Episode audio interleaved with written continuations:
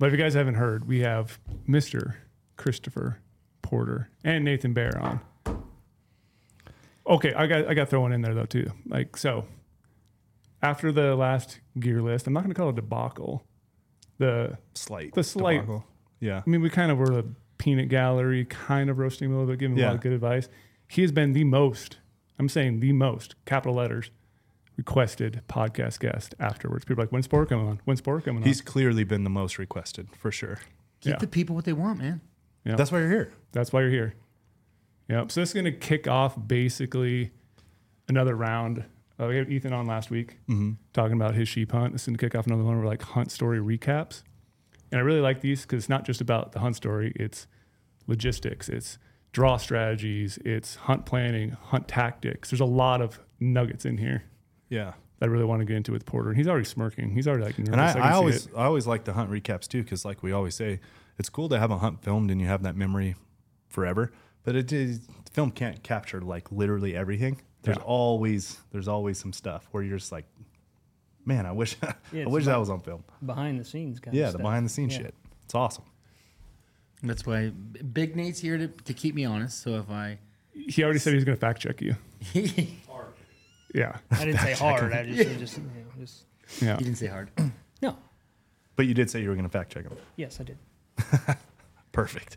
Hey, promo. Okay, we're so five we... minutes in. This is the shortest ever to promo. Okay, so everyone who's been requesting that we reduce the banter, they're going to love this one. Oh, they're going to love it. Yeah, perfect. So yeah, promo.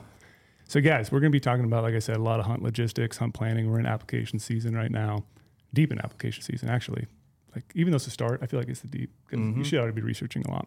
So, use promo code podcast when you sign up for GoHunt Insider. You're going to get fifty points back to the GoHunt Gear Shop, fifty bucks you can spend on anything. And this podcast, we're going to be talking about a lot of logistics because I want to dive into your research. I want to dive into your maps, how you use maps scouting, how you plan this whole hunt. And so... yeah, this is going to be a I, lot of in-depth stuff about Insider and just how you found the talent. I genuinely used our product end-to-end to go on this hunt. It's kind of like an experiment, but also I, I really had a clean slate like a mm-hmm. year ago. I had no plans going into twenty-three, so it, it there was a good use case there, and I did learn a lot and got a lot of value. So yeah, because you this was your pretty much your big hunt of the year, right? So you did yes. a lot of work. This is your only hunt. Yeah. Which is so weird. Why did you do that to yourself? That's a good question. I mean, we had a lot going on with work, and you guys know my wife works a lot, and I got... Didn't stop me and Brady. Two, I Hey. Boom, fist bound. Coaching soccer. Hey, oh, yeah, I, was, I coached baseball. Wait, buddy. No offense, but it's like when they're four years old and that's, it's T-ball. That's true. Dude, I'm like... They don't even know how to run the bases. All, all-star soccer. I'm like the coach, like... Super into it, by the way. I heard a story about you over the weekend. Hey, hey, you could insert a video of me coaching. My wife's got a couple great yeah, vids. And here's here's what I'm going to insert. So I heard a story of you over the weekend that you did not tell me. What? You got a yellow card from the ref on the sideline as the coach. Oh, wait, what? Really? Get a red. Yay, you got a yellow. I've never seen something yellow.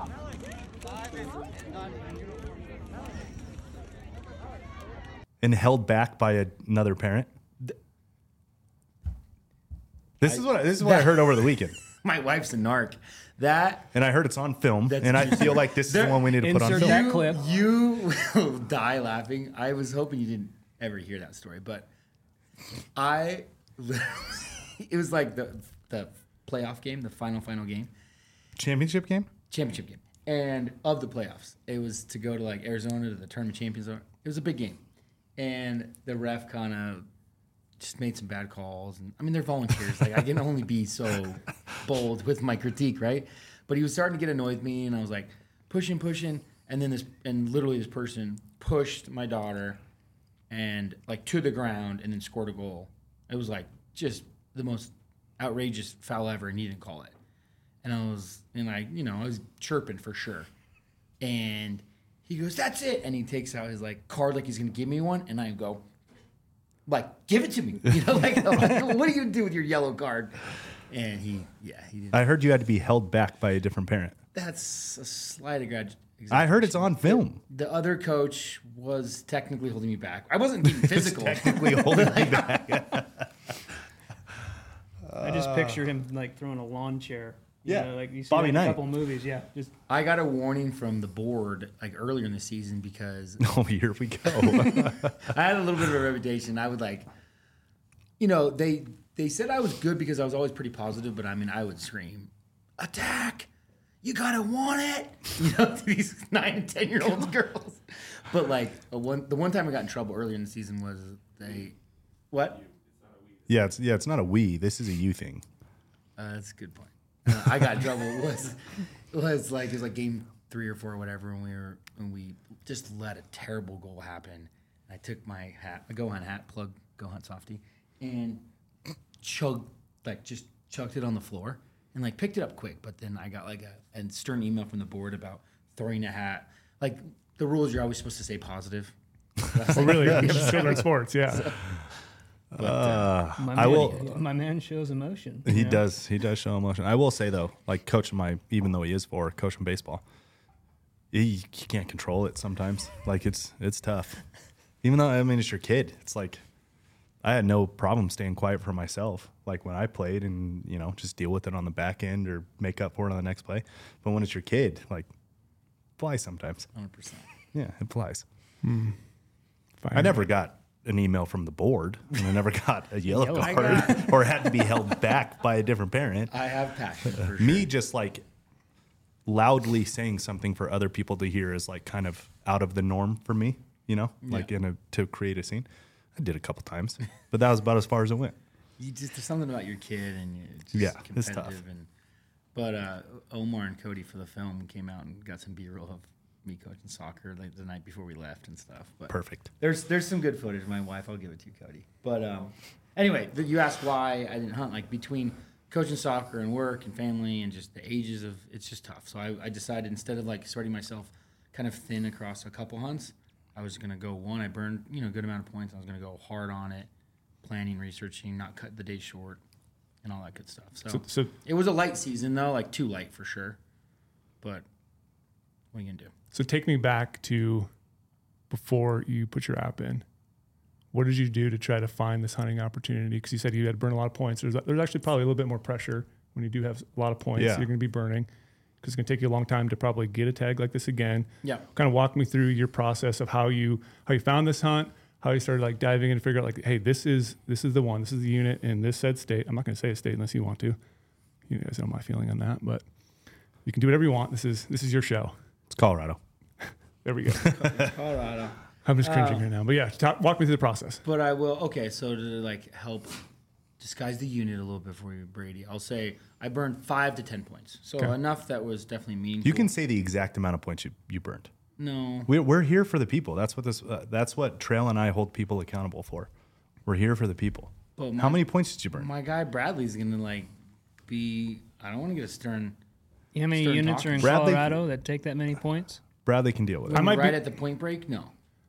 We didn't have to tell him it was at the point break. You just had to tell him how many... How many points you burned. It just puts it in perspective. Anyway, five what? to ten. It was enough to, like, be... To, to care. Okay. Yeah, that's a lot of points. That's a lot of years. Yeah, so... But anyway, so, like, a year ago now, it was, like, going into the... Going, okay, what can I draw? I didn't have enough for Wyoming. I was worried about Winterkill, so that was kind of out. I looked hard at Arizona. I have a good number in Arizona at this point, but it's, like... A little bit in between. Um, Nevada, I drew, you know, deer tag a couple years ago. I drew an elk tag. I'm still locked out. So, like, it, it ended up being, like, Colorado. I'm saving up another year or two for a deer hunt that I'm kind of targeting in Colorado. But elk kind of, like, Colorado elk is kind of what seemed to what makes sense. Mm-hmm. And I was like, okay, what, what can I draw? I have, you know, enough points to be dangerous. And um, and I started narrowing it down and um, obviously looked at draw odds. To me, draw odds is like just the entry point. Can I draw this tag? Green light, go. Red light, no. Right? So I go green light into the ones I can draw. Mm-hmm. You don't want to be burning way more points than you have to, right? So you're trying to figure out like where you want to cash in the right value, generally speaking. And I'm looking at bull to cow ratios. I'm looking at this. I'm looking at that. One thing I really unlocked, so I'm looking at the, you know, the private, and, and then I leveraged the unit profile a lot more than I have in previous years. And what I realized this year was, like, I went down to the unit profile section, or the comments on mm. the unit profile yep. of this one unit. I was There's a couple units I was looking. So I started playing in the comments down below. Our members have, it's incredible. I haven't looked, like, hard in, you know, a year or so. But, I mean, we average, whatever, fifty to one hundred comments per unit profile now. And and because it's kind of, like, behind, you have to be a member, you know. It's like, it seems like members are really trying to help members, but it's, like, really helpful. They're not saying, like, go to this ridge and you're going to shoot a giant and stuff, but they're like yeah. helpful around access and things like that. And so anyway, I just started commenting back and forth with a couple people that had the tag in previous years and learned a little bit and, and exchanged some email addresses, you know, with a couple of the guys and was talking. And, and so it was, I really got a lot of value in, like, you know, engaging with the membership base on this. So I was looking at, like, two or three units and, um, yeah, applied for the one that I picked and drew it. Did you do uh, any sort of combination of, like, maps research with using, you know, like, draw odds and filtering and tools like that? Yeah, it's a good question. So I hadn't done a true backpack hunt in a long time, right? So I, we had done llamas. One was the U, one with Brandon. You know, we filmed those. Those were great, but it was like llamas and, you know, I was able to take my pesto and tortillas and oh, yeah. You know, pesto king over there. You know, twelve cans of of uh, fuel. I mean, you, you know, you get to bring yeah. the luxuries. And we had cots. Mm-hmm. Um, Ooh, that's a luxury. Oh, gosh. That's a real luxury. Well, we had those, what are those, uh, Helionox? Helionox chairs. Two pounds. I mean, it's a luxury, but it's, because it's two pounds, it's, like, debatable. It's debatable. Whether you do, you could even talk yourself into a back, on a backpack hunt. But anyway, um, so I really wanted a true backpack hunt. And so I was, I was leveraging maps and even more than normal. Like during the research phase? Yeah, during the research phase of, like, kind of how much access is there. I was kind of looking for less access and a good trail system and things like that. So, yeah, I was I was e-scouting a pretty good amount early. And then I want I want to jump into more on, like, so you ended up drawing the tag. Yep. You knew you were going to draw it. Um, it wasn't like I was I was like a pretty big favorite, but with potential point creep or whatever, it was definitely still a sweat. Yeah. But I should draw it, yeah. I, th- I was supposed to have a couple more than I need, like two or yeah. two more than I needed. I was supposed to draw it. And this is why I want to get into the map side, because you did a lot of work ahead of time. I'm going to give you a lot yeah. of props for that. That's what, like, Porter does, man. That's what he does. Yeah. So, like, I remember getting called in your office all the time. You even had your you had your computer, you had your cast it up to the T V. Like, you were doing, like, big picture e-scouting down Come here, to, like, take a seat. In this nice leather chair. I'll throw it on the big screen and we'll start running through everything. Get you a cup of coffee. Get coffee. Yeah, you did. Yeah, so, like, walk walk me through what you were kind of looking at, and because you, you never stepped foot in this unit, you never did any boots on the ground pre-scouting, so it was all going to be e-scouting. So, like, how did you kind of go about, about picking out your access points, where you're going to glass, what kind of terrain you're looking for, how you're trying to figure out maybe where these bulls might be in the season that you had?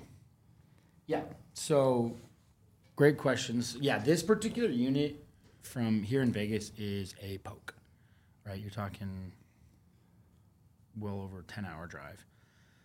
Tough to get boots on the ground, tough to tough to get too much scouting in. So, yeah, I really leaned on e-scouting, talking to members that have hunted it before, trying to get trail systems down and things like that.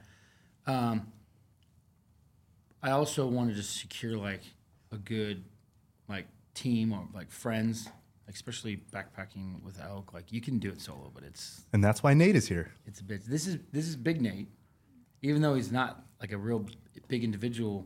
We Norm- had two Nates on the hunt. Yeah, normal size. Normal size. Yeah. Not little, not big. Yeah. Normal size Nate. Yeah. We lifted, by the way, this morning. five thirty, he met me at the gym. We and pumped. I heard you quit early. He pumped. You're so full of shit. Nate is the fact checker. He told me. I walked in yeah, here this morning. That's was, fake news. You know that's fake it news. Was we just went hard. At the very last minute, I had to go get my girls to school. God forbid I'm a father. Just saying, last, last, whatever. I don't know if it was the end of the workout. But on the last set we were doing, he says, okay, I got to go in five minutes. And I'm like, okay. We can still get it done. Yeah. Anyway, um, so he, this is this yeah. is Big Nate because our film guy, who was awesome, who's a bigger individual than Nate, he's a big dude. But he, yeah, he's, we call him Little Nate. Cause he but he's young. younger. Yeah. yeah. Four people on a hunt, and two of them were named, named Nate. It was weird. But anyway, Big Nate here. So, yeah, one of the perks of working at GoHunt and more. Senior role is you can ask people if they want to hunt with you. So you can poach some help. Yeah. So, yeah. so Nate was like, sure. Like, work at the office for a week or go hunting elk and help you out, I'm in. Yeah. So he was in real early, um, fit for his schedule, and then um, and then my buddy Scott, who's been around the office, you know Scott, yep. uh, went on Lorenzo and I's deer hunt last year. Knew we're into hunting, Air Force, really, really close buddy of mine, um, went on the hunt, who we could talk about in a little bit, but he's like, for a new hunter, he's like very experienced very quickly in certain things, right? Because of his military background. Yeah, it, it's it's the pilot in him, and it's it's the eyes, and it has to do with his vision. It's well, crazy. It's not it's not just that he's a pilot, because like a commercial pilot, you know what I mean, flying uh, Southwest. Yeah, F sixteen he's, pilot. He's hunting, he's hunting. It's just a different species. Yeah. He's literally like a. One of the best fighter pilots we have in our country. Ever. Yeah, like one of the best ones ever. Plug Scotty. And uh, it's kind of weird. Like when you do, I've gotten to know Scott well through you.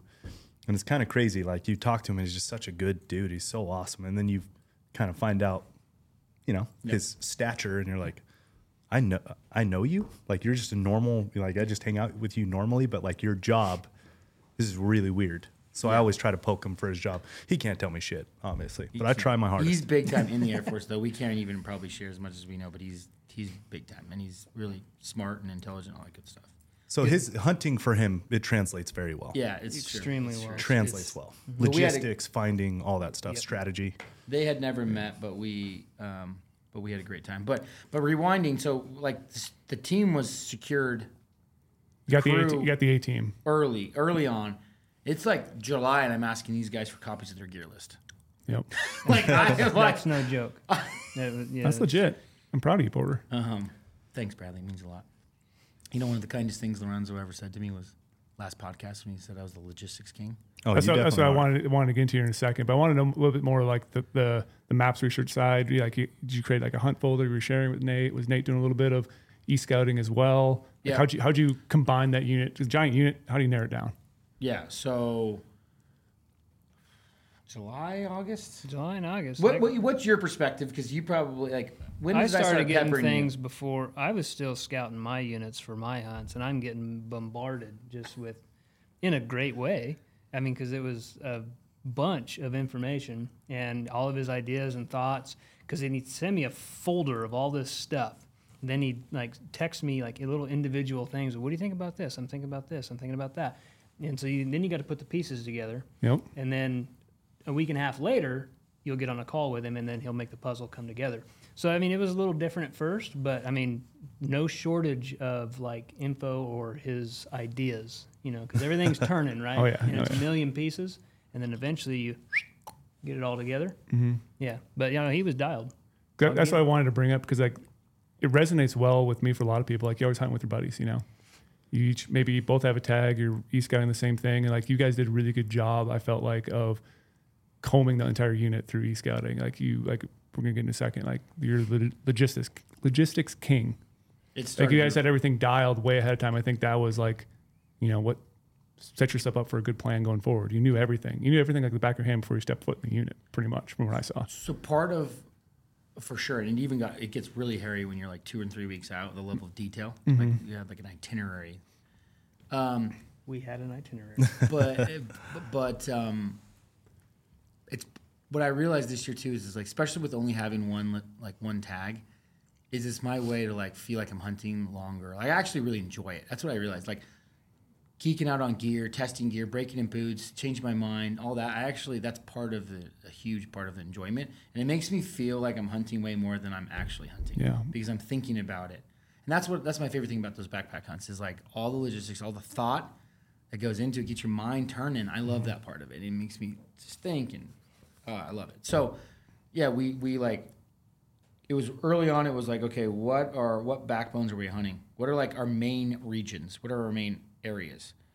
And you know that was that took you know a month or so back mm-hmm. and forth. They're real casual, and then it started to get real tight. So yeah, I created a hunt folder, right? twenty twenty-three Colorado elk. Shared it with with him and Scott. Um, updated constantly, and I would text. I had created a, a group text, and I would be texting him when I updated it, what I updated it with. I was doing icons of like glassing spots. Of course, like a certain color meant glassing, and then I do the icon glassing, and then you know, if I talked to a member that said they had seen elk here before, I would put an elk icon there and things like that. So, I mean, how many waypoints did we have probably going into the hunt? Oh, over fifty. Yeah. And I think it was somewhere around yeah. there. Yeah. And it, doing all that, especially like during that time frame, you got to definitely, it was quick to see how many little areas or spots disappeared. And it was, you know, based off of either A, how drainages looked or this and that, or just bases, uh, based it on like ease. Like we have X amount of days, what's feasible, what's not. And based on the intel that he drug up, you know, throughout mm-hmm. planning, um, you quickly learned, okay, well, obviously, the you know, ninety percent of what we understand or know is here. We can get rid of the, get rid of the rest, and that really helped us, you know, get honed in on what we wanted to do.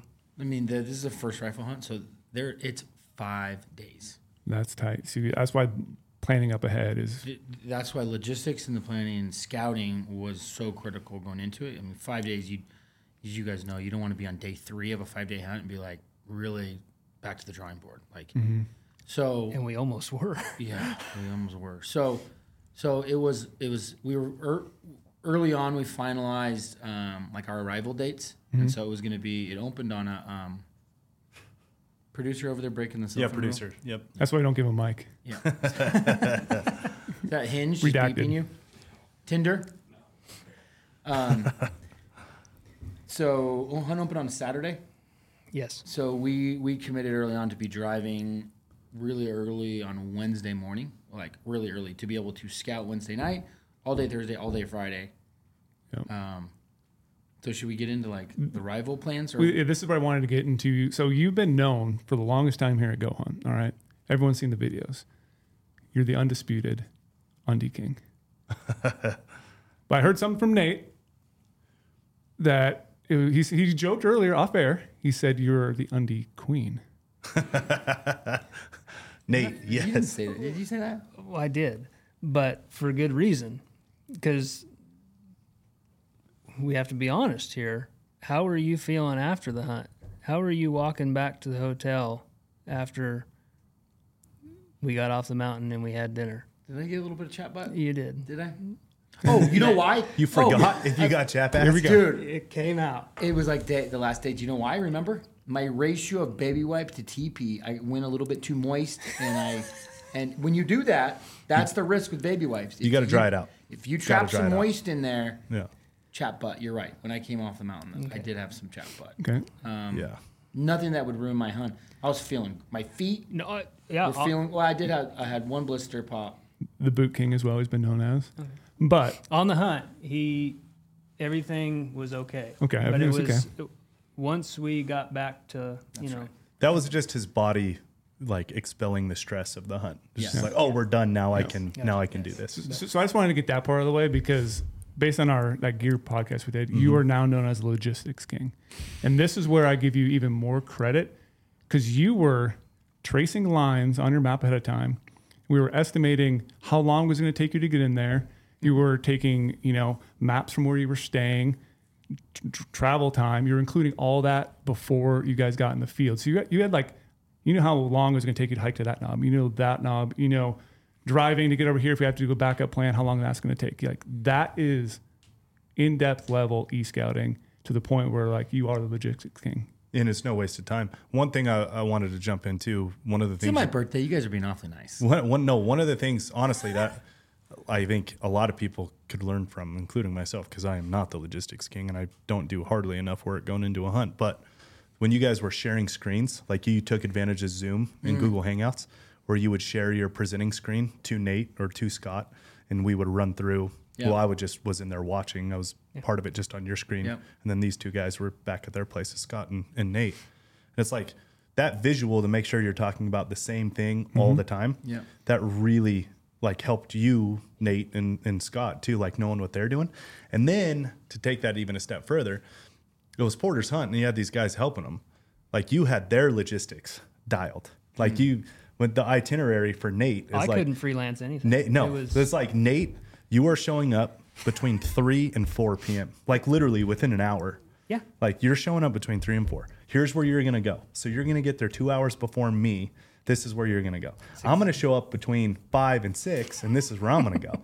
It's like it was literally dialed like on their side. There was no there was no room for. It made uh, it easy for the help. Yeah, yeah. There's no room for like, oh, I'm just gonna wing it and yeah. maybe turn. I mean, something I up. I'm a planner in my everyday life trips. I'm the one that like book stuff, and my family. Like I'm I'm a planner by day by day, every day. But this being my only hunt of the year, I'm wanting to maximize every ounce of time in the field, and it only being five days actually was a really big blessing in disguise because it forced me to have a really good plan. I will then apply this to even nine-day hunts because I just feel like I learned a lot.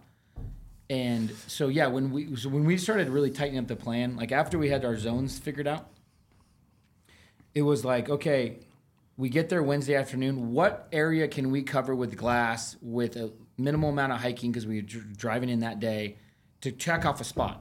Mm-hmm. And we had to divide and conquer. So he goes to a spot on the north side of the unit. Scott and I go south side of the unit. That night, we meet in town, we share. Next morning, we have more time, right? Yep. We hike up. We ma- That's what you're talking about. We tra- like my favorite knob, mm-hmm. which, by the way, I actually... The hiking, all that was dialed. The logistics part of it was dialed. That knob sucked. But, like, remember that knob that I would just... We'd look oh, yeah, we looked at it constantly? Just, yeah. It was too, way thicker than it looked. Yeah. Um, but went there. He went to his spot. Met back midday Thursday. So we've covered four spots by middle of Thursday. It still doesn't open until Saturday. Um, you know, he goes to a spot Thursday night, and, and so on and so on. But anyway, by Thursday, so our plan, the good news, our plan was good. We we were efficient. We checked off. The plan was incredible. Like, but the bad news, what we were finding was nothing. Not incredible. Okay. We saw nothing. Nope. We were like, well, we saw a couple raghorn dinks. Well, that was that was Friday morning. That's Friday morning. Yep. So Wednesday night and all day Thursday, we didn't see an elk. Yeah, we and this isn't nervous. A unit. The elk density is supposed to be pretty good. There's some private and stuff. Like there's things that make it more challenging, but elk density is not supposed to be one of the challenges. We didn't see an elk. So, so then, how are you how are you modifying your remaining scouting days, boots on the ground, to accomplish that? Then we stuck with the plan to check off the box. So that's one thing I liked about his logistics was was even after the first night and the first day, like we still hadn't seen shit. And it's the terrain is not, I wouldn't say it's worse. Uh, it's just, it's it's harder to pick pick apart. That was one of the thickest places oh, I've ever been. So mm. much thicker than we realized. Mm. I mean, whether it was timbered thick or burnt thick, did not matter. That was weird. So mm. it was just, we weren't being able to see any of what we thought we were going to see. So like I said, we just stuck to the plan, and finally by Friday morning we were we had one more on the on the list, and that was pack up and go in. It, and the good news was it was our it was our number one spot. We just we couldn't get glass on it. We were trying these spots mm-hmm. to get glass on it, and we just couldn't without backpacking in. Yep. The one the second spot he did backpack in on Thursday and didn't see nothing. So like that's That was like, uh, that was that was scary because that was a second spot, almost number one spot. We loved the second spot. He crossed that off the list. And then so, yeah, Thursday night we're like, there was really no point to backpack in in the dark because you weren't going to really be, like, uh, you know, get, get glass on anything. So you might as well check off another spot that's easier to get to and then just backpack in after the morning hunt, mm. which is what we did. So Friday morning, went to a thick, nasty little spot. I had to hike up. That little knob was rocky, and we saw those raghorns. And then, and then we get back, and we're like getting ready to backpack in. And it was a weird feeling because we had not confirmed that there were elk there at all. Not zero. So I mean, we're either going to hit it or not, and we better hit it because guess what? We're out of spots. You know. So that that was the the weird part about it. But, yeah. but I, I like the plan, though, so far. You, you basically did the whole process of elimination, find areas where there's not elk to then find areas yeah. that hopefully will have elk. So you went to the easier spots first, tried to get big glass and look a long distance. That didn't work. And you slowly worked into your A plan, which was going to be backpacking. So it wouldn't have probably made sense to jump in there right away, cross off those other areas. Could be yeah, a big exactly. bull in those spots, too. So you're trying to cover everything. So Friday, did you go into it? Your last scouting day, did you go into it backpacking for food and everything for the rest of the hunt, or did you go in for that day and then come out and then we go back in? Great question. We kept going back and forth on that. We were thinking two and three days, but then it was like, it's five-day hunt. Because, yeah, we were thinking about going in light, and then we can always go back and fuel up. But, like, the hike was – we had it tracked to, like, four and a half. It ended up being like six for a reason we can explain in a second. But it was it was a lot to like go back to the truck and back in. Like you mm-hmm. all know when you're up there, you're like, oh, I don't want to do that. Yeah. So we just ended up going in full boat, full like expecting to not come in there till, or out of there till the day after the hunt. Yeah. That was definitely th- something we debated though. But as we're, it was a weird feeling because because even if if we got skunked, we were burning two days of the hunt. We weren't coming out of there till day three because when you mm-hmm. go in there, you're not coming. And it's big country. You got to roll a couple basins.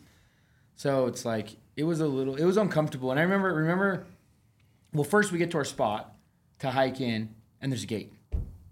There's not supposed to be a gate hmm. at all. You look at the map, you look at satellite imagery, you, it's it's all public. There's no reason for a gate. We even had local intel that said there was no gate. Wow. And this gate's been there for a long time. And there was damage on a road yeah. that uh, from from rain, which is not going to be mapped. And and I even called the National like uh, Forest the Forest uh, Service the in Ranger, the region. Yeah, I really couldn't get through, but they probably would have told me. Yeah. That's another. That's I guess one thing I could have done differently is really get aggressive on the ranger station to get the the road stuff. But mm-hmm. that road was closed, so the hike ended up being that was an extra mile and a half mm-hmm. on just walking on a road. And that's so defeating. Oh. There's nothing more deflating than being on a road when you realize you could have a vehicle if the, it wasn't gated. Yeah. Then you get to a state piece, and we all know the state piece is in Colorado, which is frustrating. Then you get yeah. to a state piece, it's public land, but they have they they lease it out. Yeah. Gate.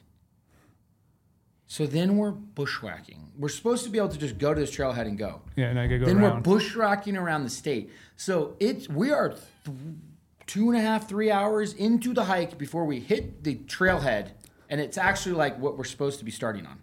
Oh. So it's starting off on a little shaky ground. And no elk up to this point. Going no. going in. Now you're on now you're on the trail. You're not seeing sign. Okay. We're looking at each other going, you seen sign? No, I don't see sign. Let's keep at it. Old. Like really? Sign. Old. Like Old. Winter, winter sign. Like this is where they come... In a in a month or so, and now because the state piece is blocking one of the thing, the trail system is not nearly as good as we anticipated. Washed out. I mean, there's parts of it where it, you could see it, and then there's parts where it's non-existent for a long ways. So mm-hmm. it was it was a little brutal, and we're all kind of like in the back of our minds, we're like, oh shit, but we were just like, screw it, we're in here, and, we, and this is literally our plan, so let's just do it. And at least the only. Cherry on top I can think of. It's kind of like a barrier of entry though for other people. Like that's you might realize you can possibly yeah, have a spot yourself. That's it, a, and that is true. We ended up getting up there and we kept going. That was the blessing. It was like no one's been up here for a long time. Yeah, yeah we we had the entire mountain to ourselves. Yeah, um, I'd say with the whole preparation and scouting and stuff like that, it's e-scouting and this and that. I'm a big proponent on seeing it first. Like. uh This was the, probably the first time I think I've gone in completely blind just off of e-scouting, and that was the only that that worried me a lot. And because if you have a chance to see it first, you find out about all these yeah. issues and this mm-hmm. and that. But I didn't have time in my schedule; he didn't have time. So if you have the chance, it's always best to put eyes. But if you don't, try to give yourself as many uh, A, B, and C plans as possible, just for people that are listening. But it was good that we had that. Mm-hmm. Yeah, so, and we still had some roadblocks, but if you got ways to figure out how to get around them, cool.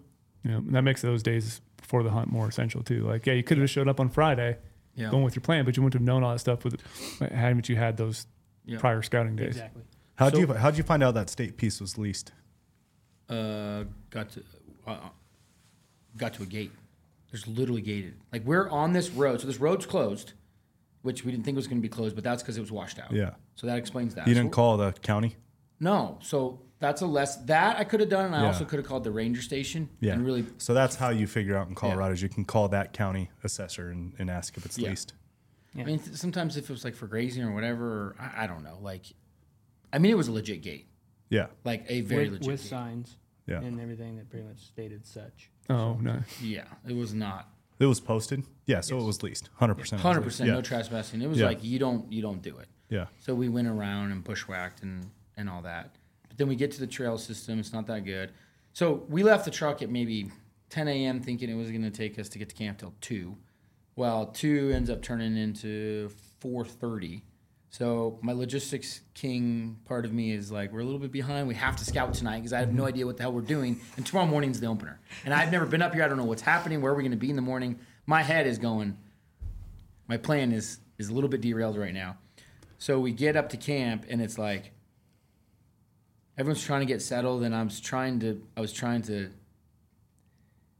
be. Mo- I was. I didn't want to lose you my. He's getting a little worked up, you know, because he's behind schedule. Yeah. yeah, yeah.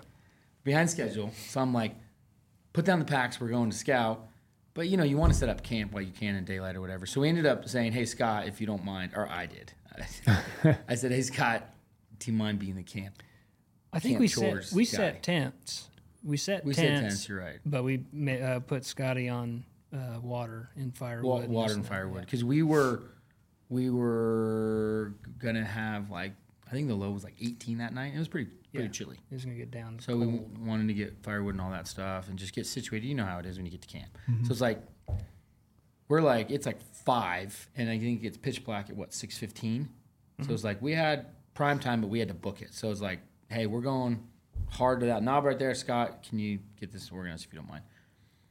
We get up to this knob. So now it's like five thirty. It's prime time, but we only have about forty minutes. Of daylight.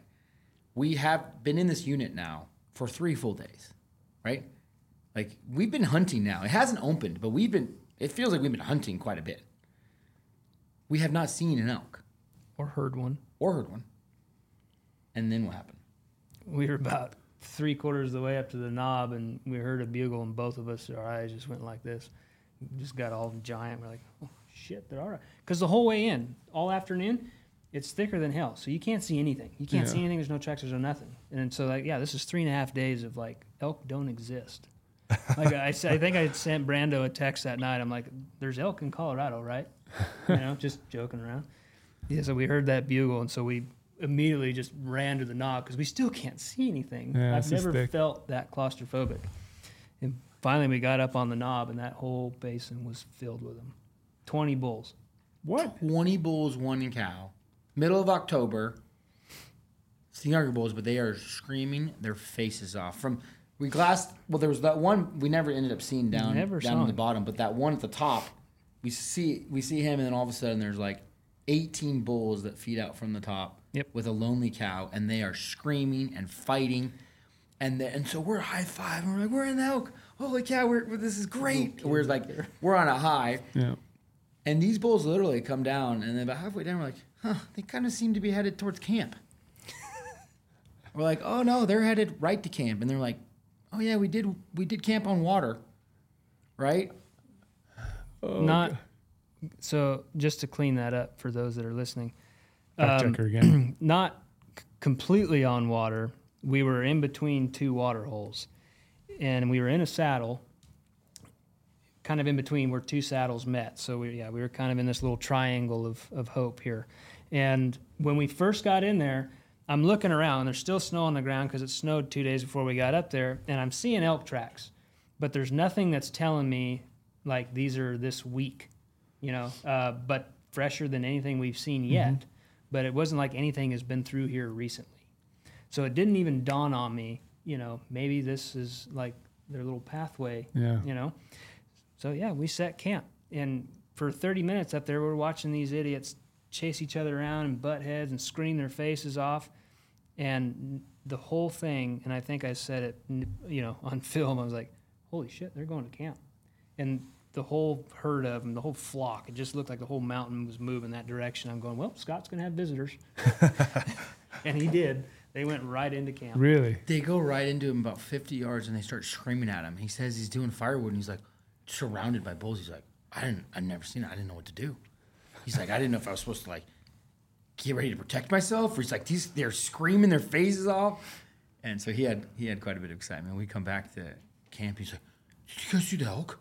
And we're like, "Yeah, how, how was it up close and personal?" But, I mean, there's water everywhere up there. Mm-hmm. Looking back, we, we should have camped.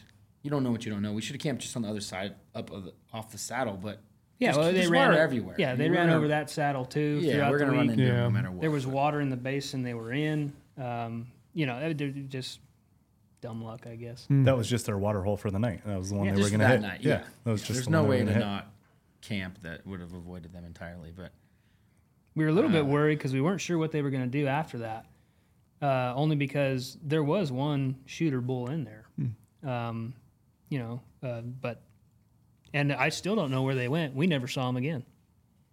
No. Well, that's the bulls. No, some of those are the bulls we bumped the next day, midday, when we were going up to the top. That's true.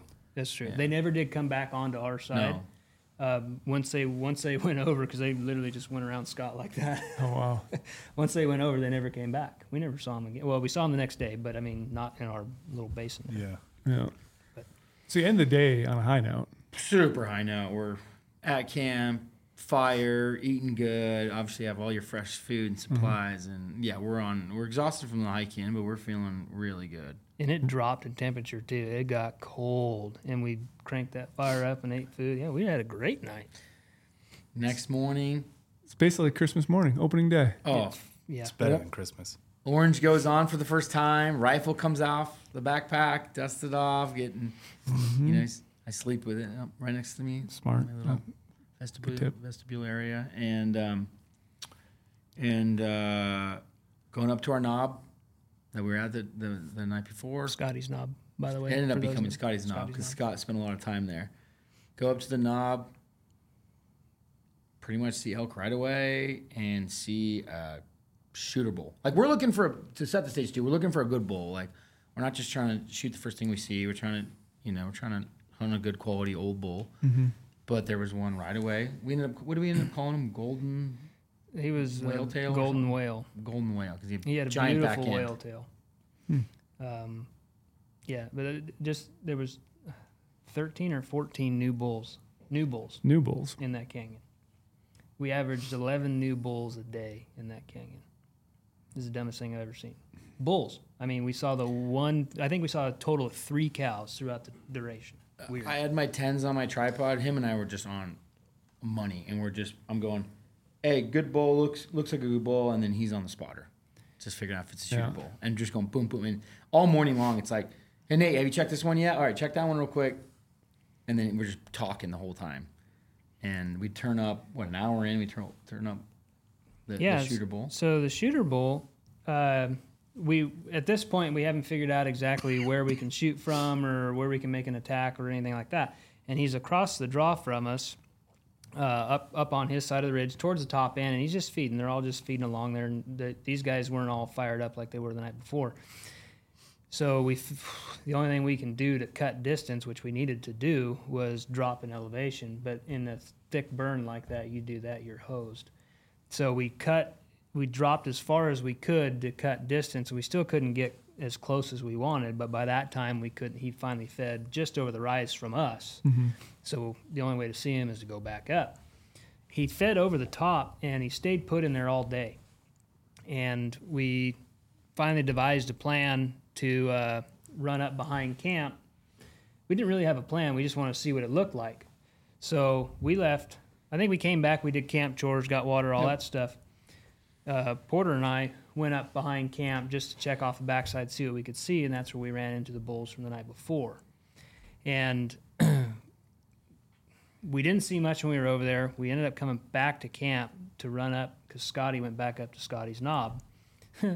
uh, and as we're getting three-quarters of the way back up to Scotty's knob that first afternoon, you can see Scotty just doing this. So I hauled ass up to the top, and he goes, he's back.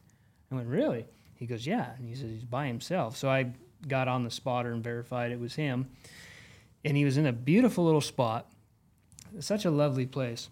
And it was he was on the same ridge, same area he was that morning, but he was just off the top by himself, completely alone. We didn't see any of the other bulls that day.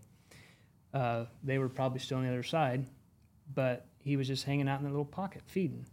And we had it was four thirty. We had about an hour left, and Scotty, we thought, well, if we run all the way around and get on his side, we, there's a little rock pile right there, and we might have a chance.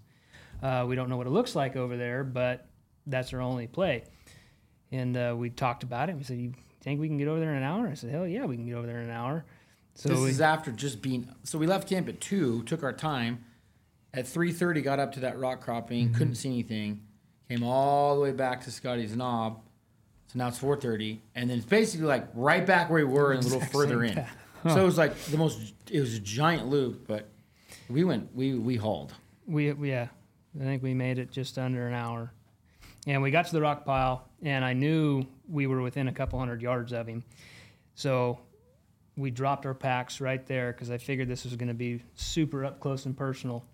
And we peeked our head over the rock pile, and there's just enough of a wave in that hillside to where he wasn't in that first pocket. He was in the second one. And so, which sucks because now we got to get closer, and we're already close. It's dead quiet, not a mm. breath of wind, nothing. So we snuck our way over to that next little rise, and we're all just kind of slowly looking and peeking, and it's the thickest lodgepole stuff I've ever seen. And I figured in my head, I'm like, okay, chances are he's going to see us, hear us, or smell us, and he's gone. I mean, that ninety ten, right? And I'm thinking there's a small chance that we see him first. And I just took a couple steps, and I stopped, and I looked, and I saw about a twelve-inch by twelve-inch patch of hair. And I went, oh, my God, I found him. And then I took about a six-inch step to my right, and that opened up the lane. And so I told Porter, I'm like, he's right here, dude. And so he, he couldn't see him because he's standing right here, and I put him right in front of me, and that's, that's the lane you got. And, uh, yeah, take it from here. So... this is the first stock we've done. It's the first time I've ever hunted in timber, right? I'm not an archery guy. Like, this is the first time I've been in timber. I'm used to rifle. You're a little farther mm-hmm. away, and you can see. Yep. First time ever hunting in the timber. And I'm like, and he's right. Like, you can't see him if you're here. You can see him if you're here. I mean, six inches of moving your head, and you see him. And I'm like, so I got him in the binos, and I'm like, Jesus. So in my head, it's day one. This is the bull we want for sure. I love this bull, man. This, this even seeing the story kind of haunts me. And I go up with my rifle scope, and there is literally, so it's one hundred forty-two yards. It's a tree, his body, and a tree in the scope, which I've never seen before in my life. I'm like, oh, my God. All right. So in my head, so in his head, he's thinking of smarter things than me. In my head, I'm thinking, don't F this up. It's no. day one. You have a for sure shooter bull, by far the best bull you've turned up. Don't F this up. And it's like, Five o'clock, we have like an hour of daylight. We we are good, maybe five fifteen. I mean, there's plenty of daylight. Mm-hmm. So it's like, take your time. And I'm not thinking of wind, which is my big mistake. So I'm that's, like, that's a rifle. That's a rifle guy though. It's a ri- yeah. It's I'm not just, like it's not top of mind, but when you're an archery guy and you're hunting in those yep. waves, like you guys are saying, that's a little bit of top- topography. It just takes a little bit of scent to find that bottom, and yep. then kind of feed the saddle right to him. It's like that wind is just going to kind of shift and then hit that saddle and go right it's to him. It's a huge learning for yeah. me. So then I go up and I got my rifle. Of course, rifle guy, you're nor- nor- you're normally like prone, you know, got your, you know, really stable. And you take your time in your shot because once you let one off, and if it's not a good shot, that's mm-hmm. a problem and you might not ever get another shot, right? So it's like slower and methodical.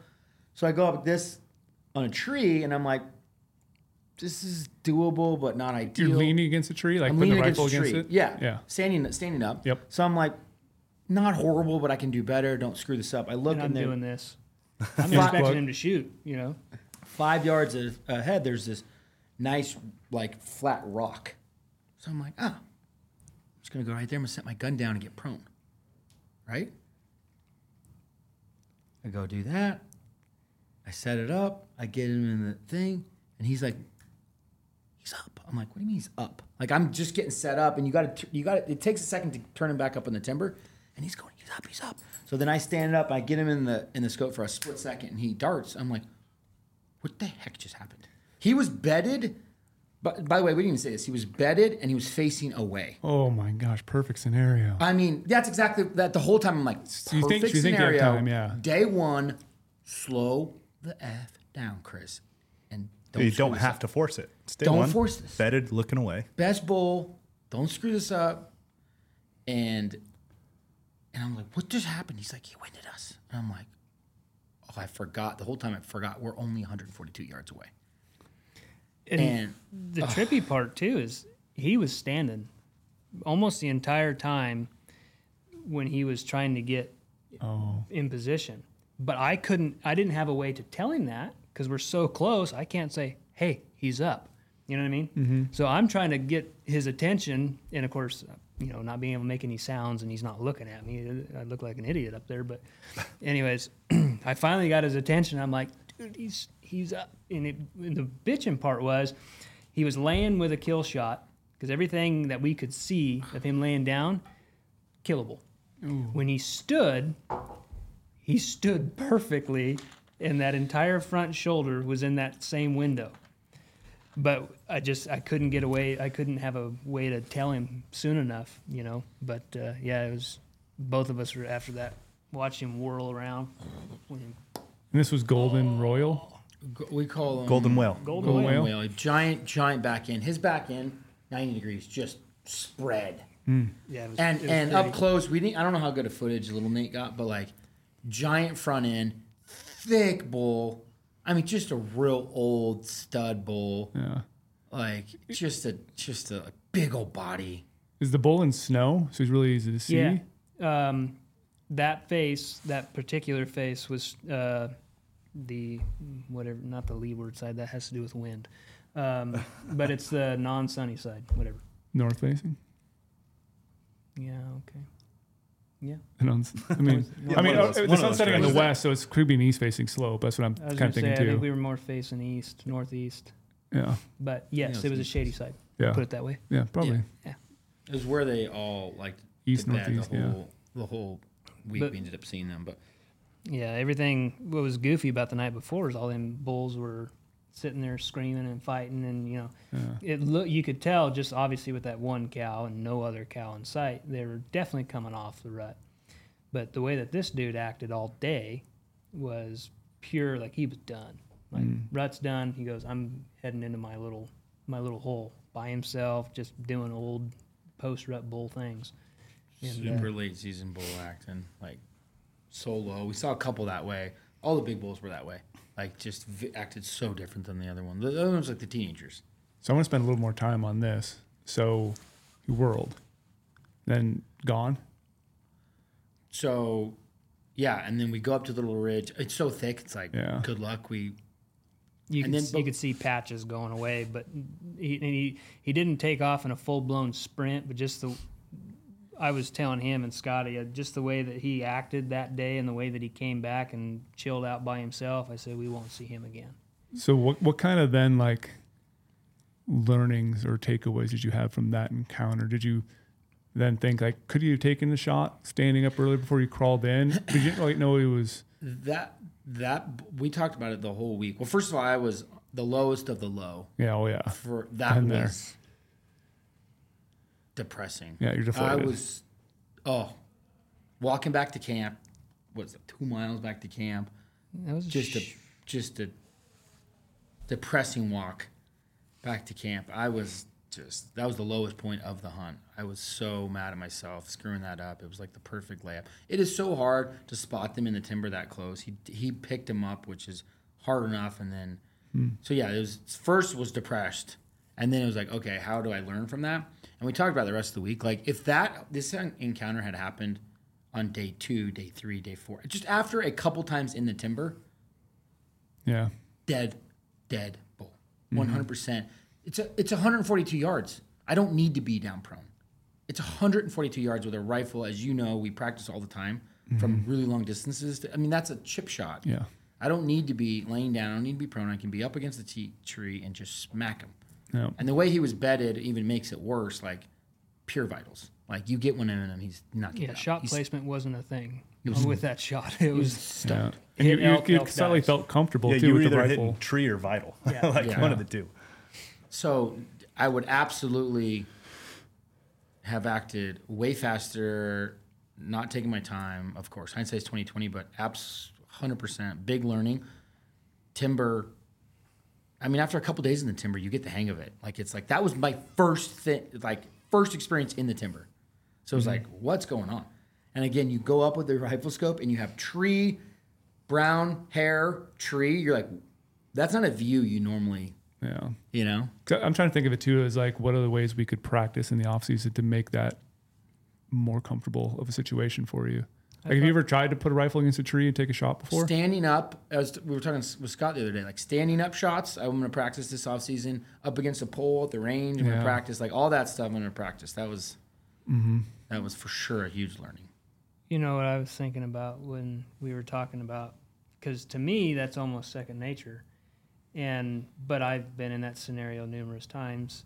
But I think, like myself personally, like as kids, I'm used to quick reaction, or I'm used to either A, thinking outside the box, but uh, it's coyotes or rabbits or squirrels, something where it's fast, you know, yeah. um, and you have to take unorthodox shots. And obviously with coyotes and rabbits and stuff like that, you don't care. Yeah. So, I mean, if you whiff one, who cares?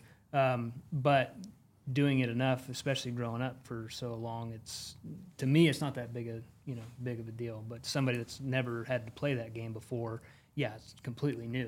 Mm-hmm. So in my head, as this is all going down, in my head, I'm like, just shoot, shoot, shoot.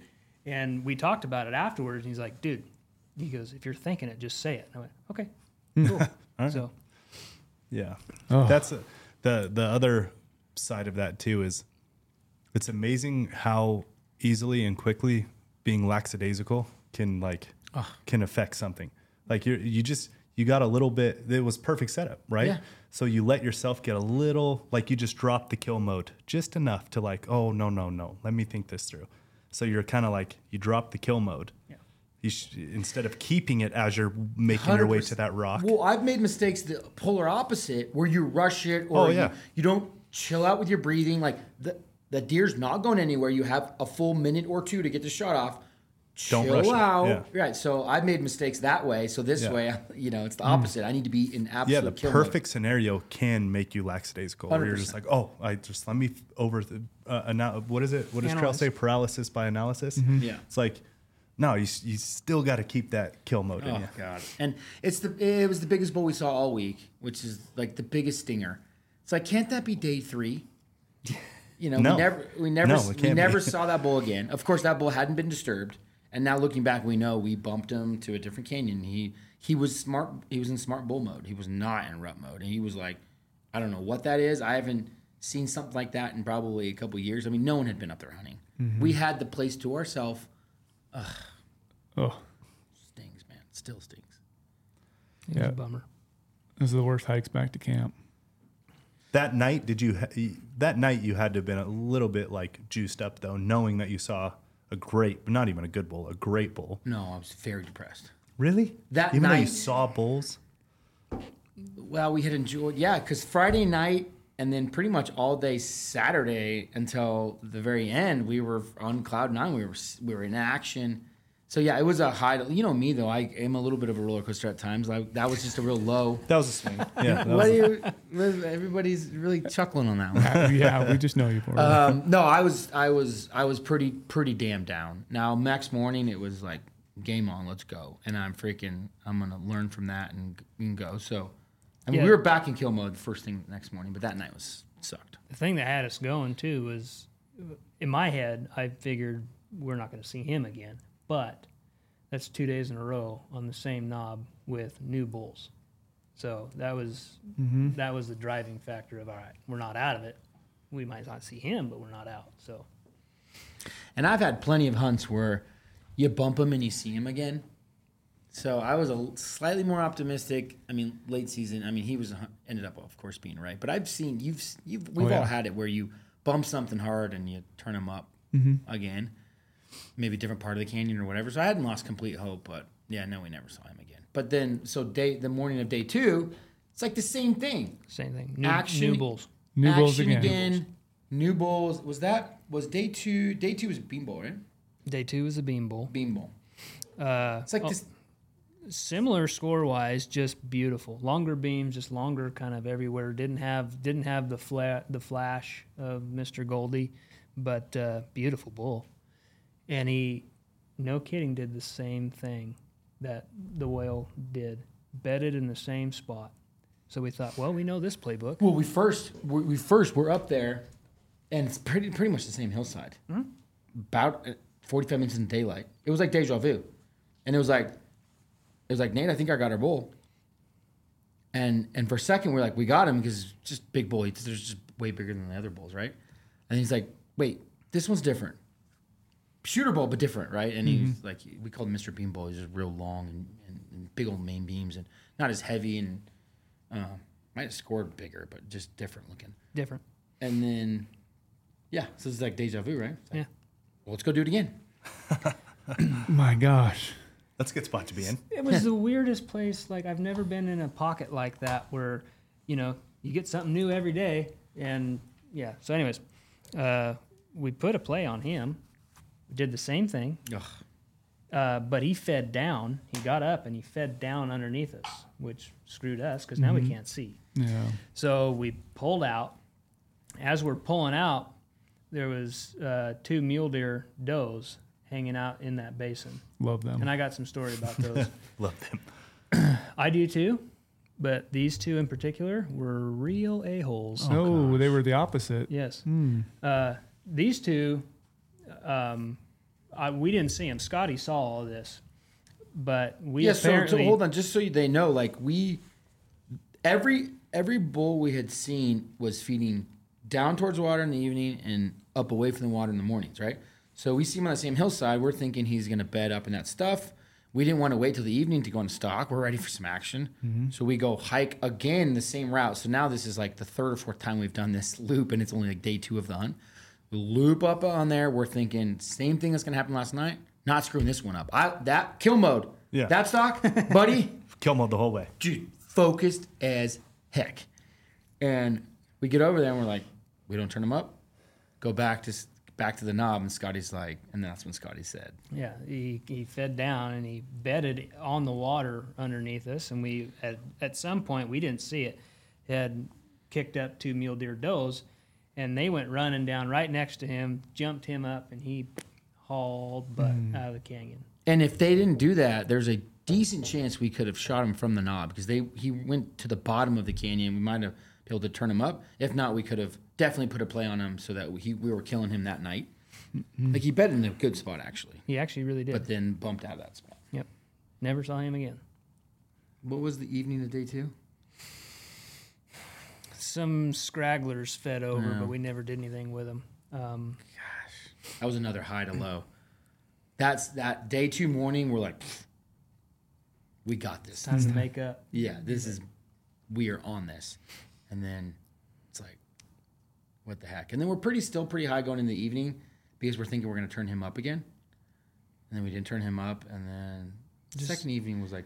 just a bunch of rags. Yeah. Um, so what's Scotty doing during the day? He's on Scotty's knob. On that He's knob. On the, That's why is his knob. Yeah. On that knob. The next morning, anyone want to take a guess? New bulls. New bulls. New bulls. And that's where Jeffrey came into play. Jeffrey. I don't know oh. where he got that name from, but he was a real, you know what. That's why just, we called him Jeffrey. Yeah, he just deserved it.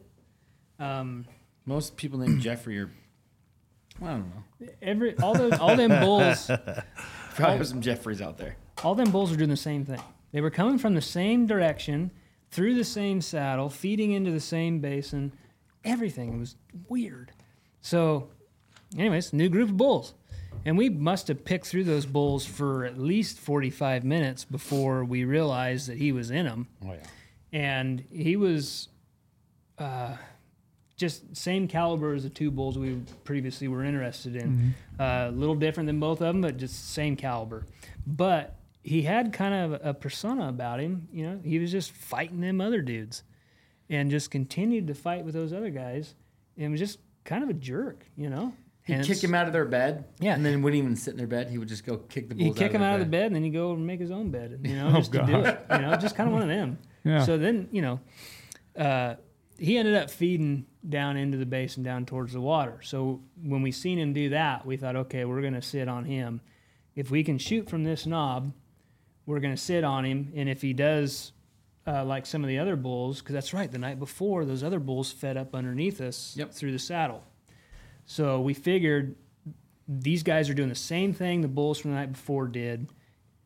If they do, they're going to come right to us. And that was cool because from that knob, all that did was obviously cut distance, but it got a lot more open mm-hmm. from the water to us. So we might have had a window. Um, so yeah, the, our plan that day was just sit on him and wait for him to get closer. And if he gave us a window, we were going to take a shot. We almost forced a couple long bombs. Remember, we got the rifle set up like ten a.m. before he fully was bedded. I sat on that dude for twelve hours. Oh, God. Oh. But then we were like, he's going to bed and he's going to feed closer, so mm-hmm. let's not take the long shot. And, and when, yeah. And then he gets, he gets, then he gets, so all day, yeah, he beds there from what, ten a.m. to like three p.m. Mm-hmm. So we're up on this knob. At this point, the weather's changed. It's pretty damn hot. Hmm. We run out of food. We run out of water. You know how it is when you get you get worn out. It's like you're looking at the clock. You're like, it's only two. At ten thousand mm-hmm. plus too, that sun oh. beats on you. Yeah, yeah. We're getting baked. Um, he finally stands up. I got the rifle set up all day on this perfect. Remember that there was like a rock, which yeah. was like the rest. It was like it's a money confidence position. Through the roof. Yeah. We're yeah. now on day three. We're looking for some action. And you know we've gotten really close. Your gun too. Remember we had to jimmy rig your uh, your comb. This, Uh-oh. this, Uh-oh. Wh- I forgot what is that. this? This was a learning moment. What is this? We also talk about talk about contacts. So we, this was a learning moment for sure. They, um, what's that called? The um, comb, cheek piece, cheek mm-hmm. piece. At some point, the bolt had popped off, so it went all the way down. Oh, the, the knob on the cheek piece came yeah. loose. So you normally, uh, like I have a space like that. Yeah, it's it's flush.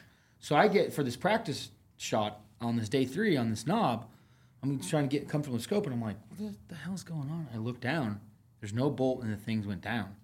So we're like, oh, shit. What do we do? No one had a bolt or anything like that. So we start, I'm putting, like, my Leatherman in it. I'm putting a bunch of sticks in it, trying to get this cheek. It's, like, it's actually super uncomfortable to shoot. I mean, think about it. It's like yeah. your eye's going to be, you got to, like, go like that. So it's actually pretty shitty. So we, Jimmy rigged a bunch of sticks in it, right? Sticks. Have some sticks in there to keep it raised. That sucked. I don't know if I'll bring an extra bolt or what, but I will think about that again. Yeah, that so, was... so basically you're taking like sticks and putting them horizontal down the length of the stock in that spacer to take up the spacer space. Correct. Mm-hmm. Yeah, and then just, yeah, if that screw completely came out. Yeah, yeah, popped off. Pop off and is out there somewhere. Yeah. It's an artifact now. That was that was shitty.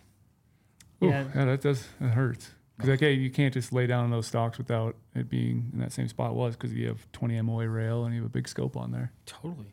Like, that little bolt ended up... being a big deal. Yeah. Just wished there was a Home Depot close by. We were looking at our tripods thinking, okay, can we... Can, are any of these going to fit? Yeah. Can we spare a, a bolt from somewhere? Yeah, we couldn't find one. Huh. So sticks worked. Or worked enough to at least, you know, change yeah, the yeah, head yeah. that, oh, we're good now. Um... But no, we got set up and ready, and then it was a waiting game, a long waiting game. And then he'd move, and he'd bed, and then, you know, you'd sit there and you'd lose him in the thick stuff that he bedded, and then, you know, it was battle all day. Finally he gets up, and the rest of them guys, when they Nate would, was on the spotter, so I interrupt, all day. Props to, to Big Nate over here. Like, literally. I didn't want to lose this ball. Just, was yeah, just all day. Is he one-eyed, or did he got the B T X? No, he had one eye. He's just oh. sitting there like this on the knob. It was real rocky knob, so your butts are hurting. I mean, it was uncomfortable. I mean, I got up and stretched a little bit, but I didn't, you know, fiddle fart around. Mm-hmm. Go ahead. He got up. The, the those other bulls uh, previously took a lot of time to move from the water through us, mostly afternoon. This guy's not getting up, and he didn't get up until three thirty or closer to four, because when he got up, they all beelined it. And so they're moving. So... I finally got Porter, and I said, dude, they're moving. We need to get on him and, and at least track him. We need to be ready for if he stops. And that's another scenario, too, I don't think that you've been privy he, to before. He got up, yeah, he got up at like nine hundred yards, and he's feeding. Well, it started off slow. Started off slow. Then they slowed it. He was slow, and all the bulls were slow. They're all just enjoying, and he's going nine hundred, eight fifty. So I'm like, got the rifle set up. I'm on my knees. I'm like ranging. We're, we are pretty confident right now. There is a shot that's about to get mm-hmm. slung. And then about seven fifty, the pace starts getting very fast out of nowhere. Oh, they start moving quicker. Real quick.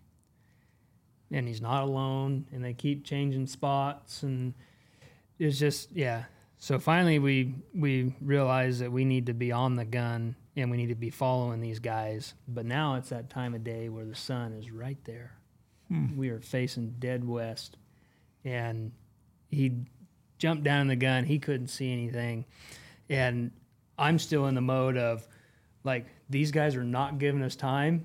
Get in the gun because we need to make it work one way or another, or we're screwed. So I told Scotty, I said, Scott, you got him? He says, yep. So I jumped down, did the old, you know, take your hat off oh, kind yeah. of thing. And you were able to see, not great, but, I mean, you were able to see, but... It, it was the the distance it took from nine hundred yards or nine fifty when they stood up to seven fifty was like an hour. And then from seven fifty to like five hundred was literally five minutes. Yeah. Yeah, when and, they want to cover country, they'll holy they'll cover cow. It. Their yeah, pace when they just decide. Completely changed. So then, so then it's like we're we're we're on the gun. We're go time. We're on the gun at like six fifty, but then there's the sun issue, and then so from sixty to five hundred, it's it's panic because so then he's got. I mean, he was awesome. He's got the sun or the hat out there to try to block this block the sun.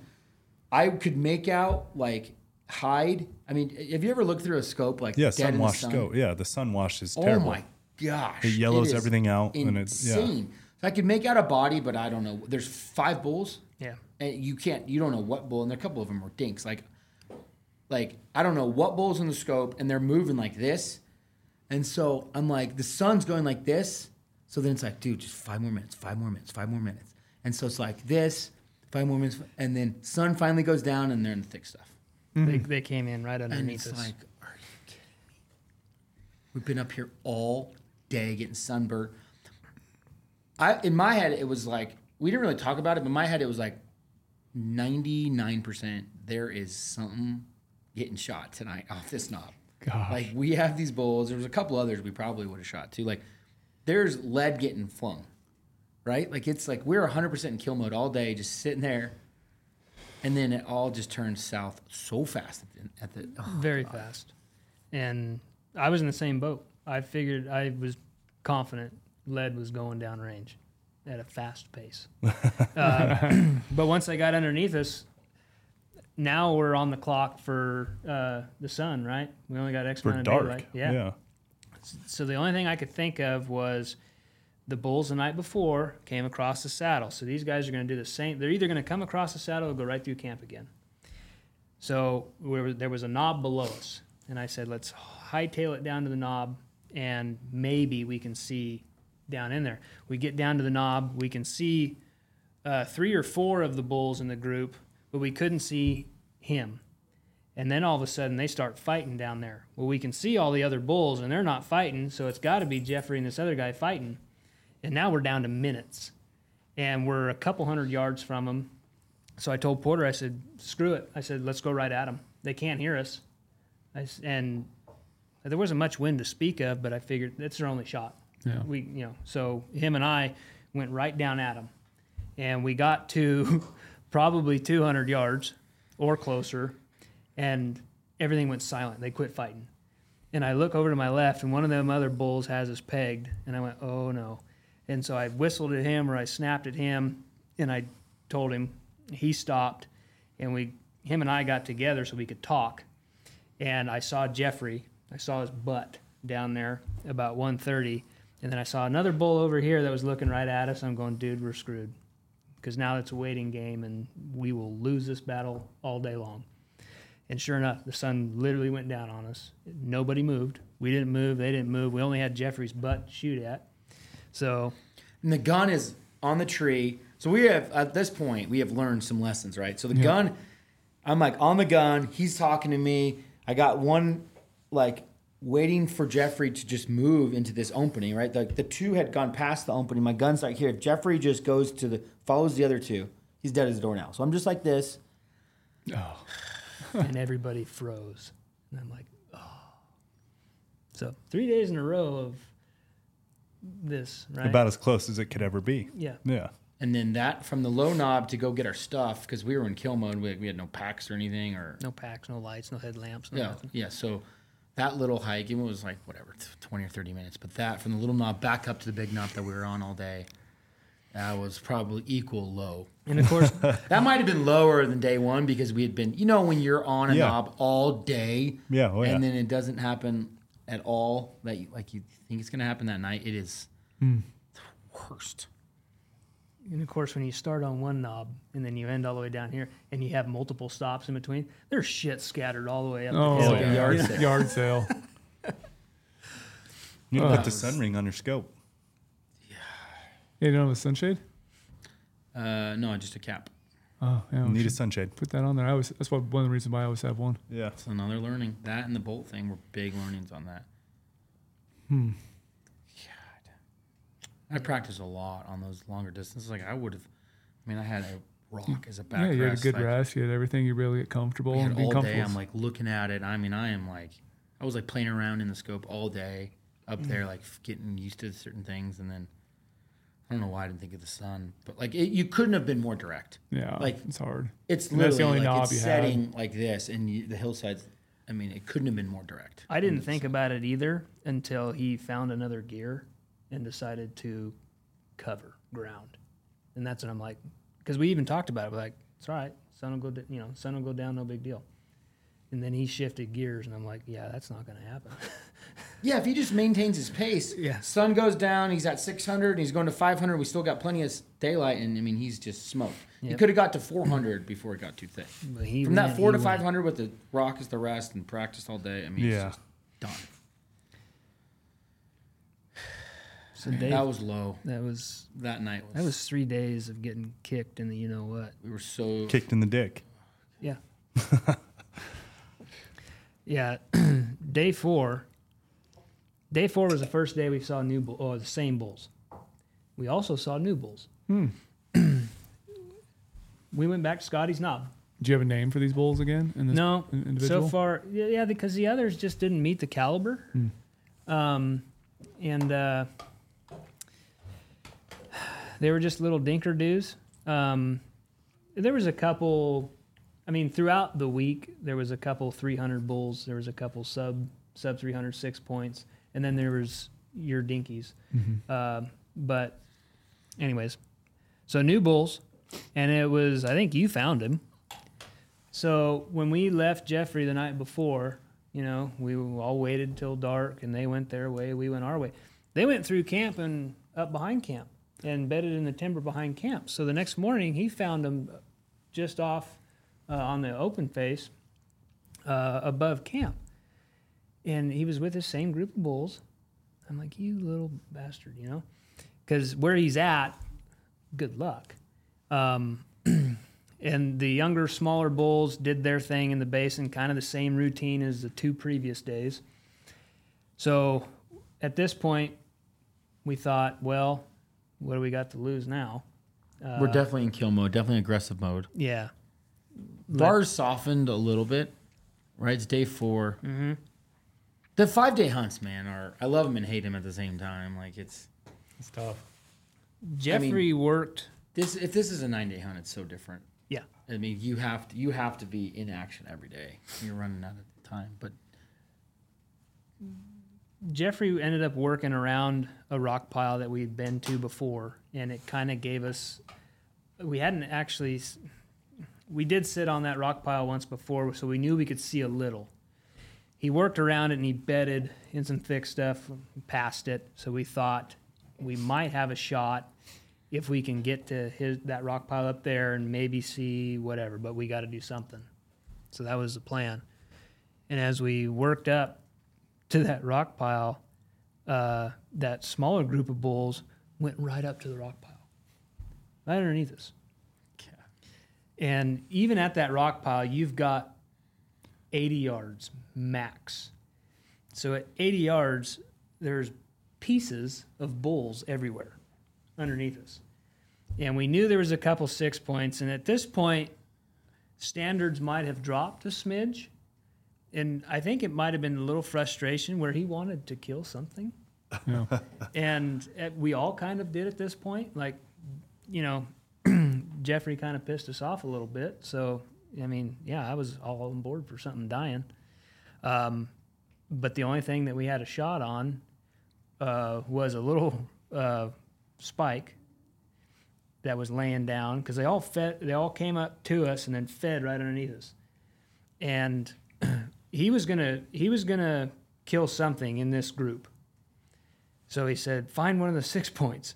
So me and the camera guy, we don't have much room to work up there, and so of course we're so close. We're trying to find something, and I caught a I caught a royal, a fifth, and a sixth, and I go, I got one.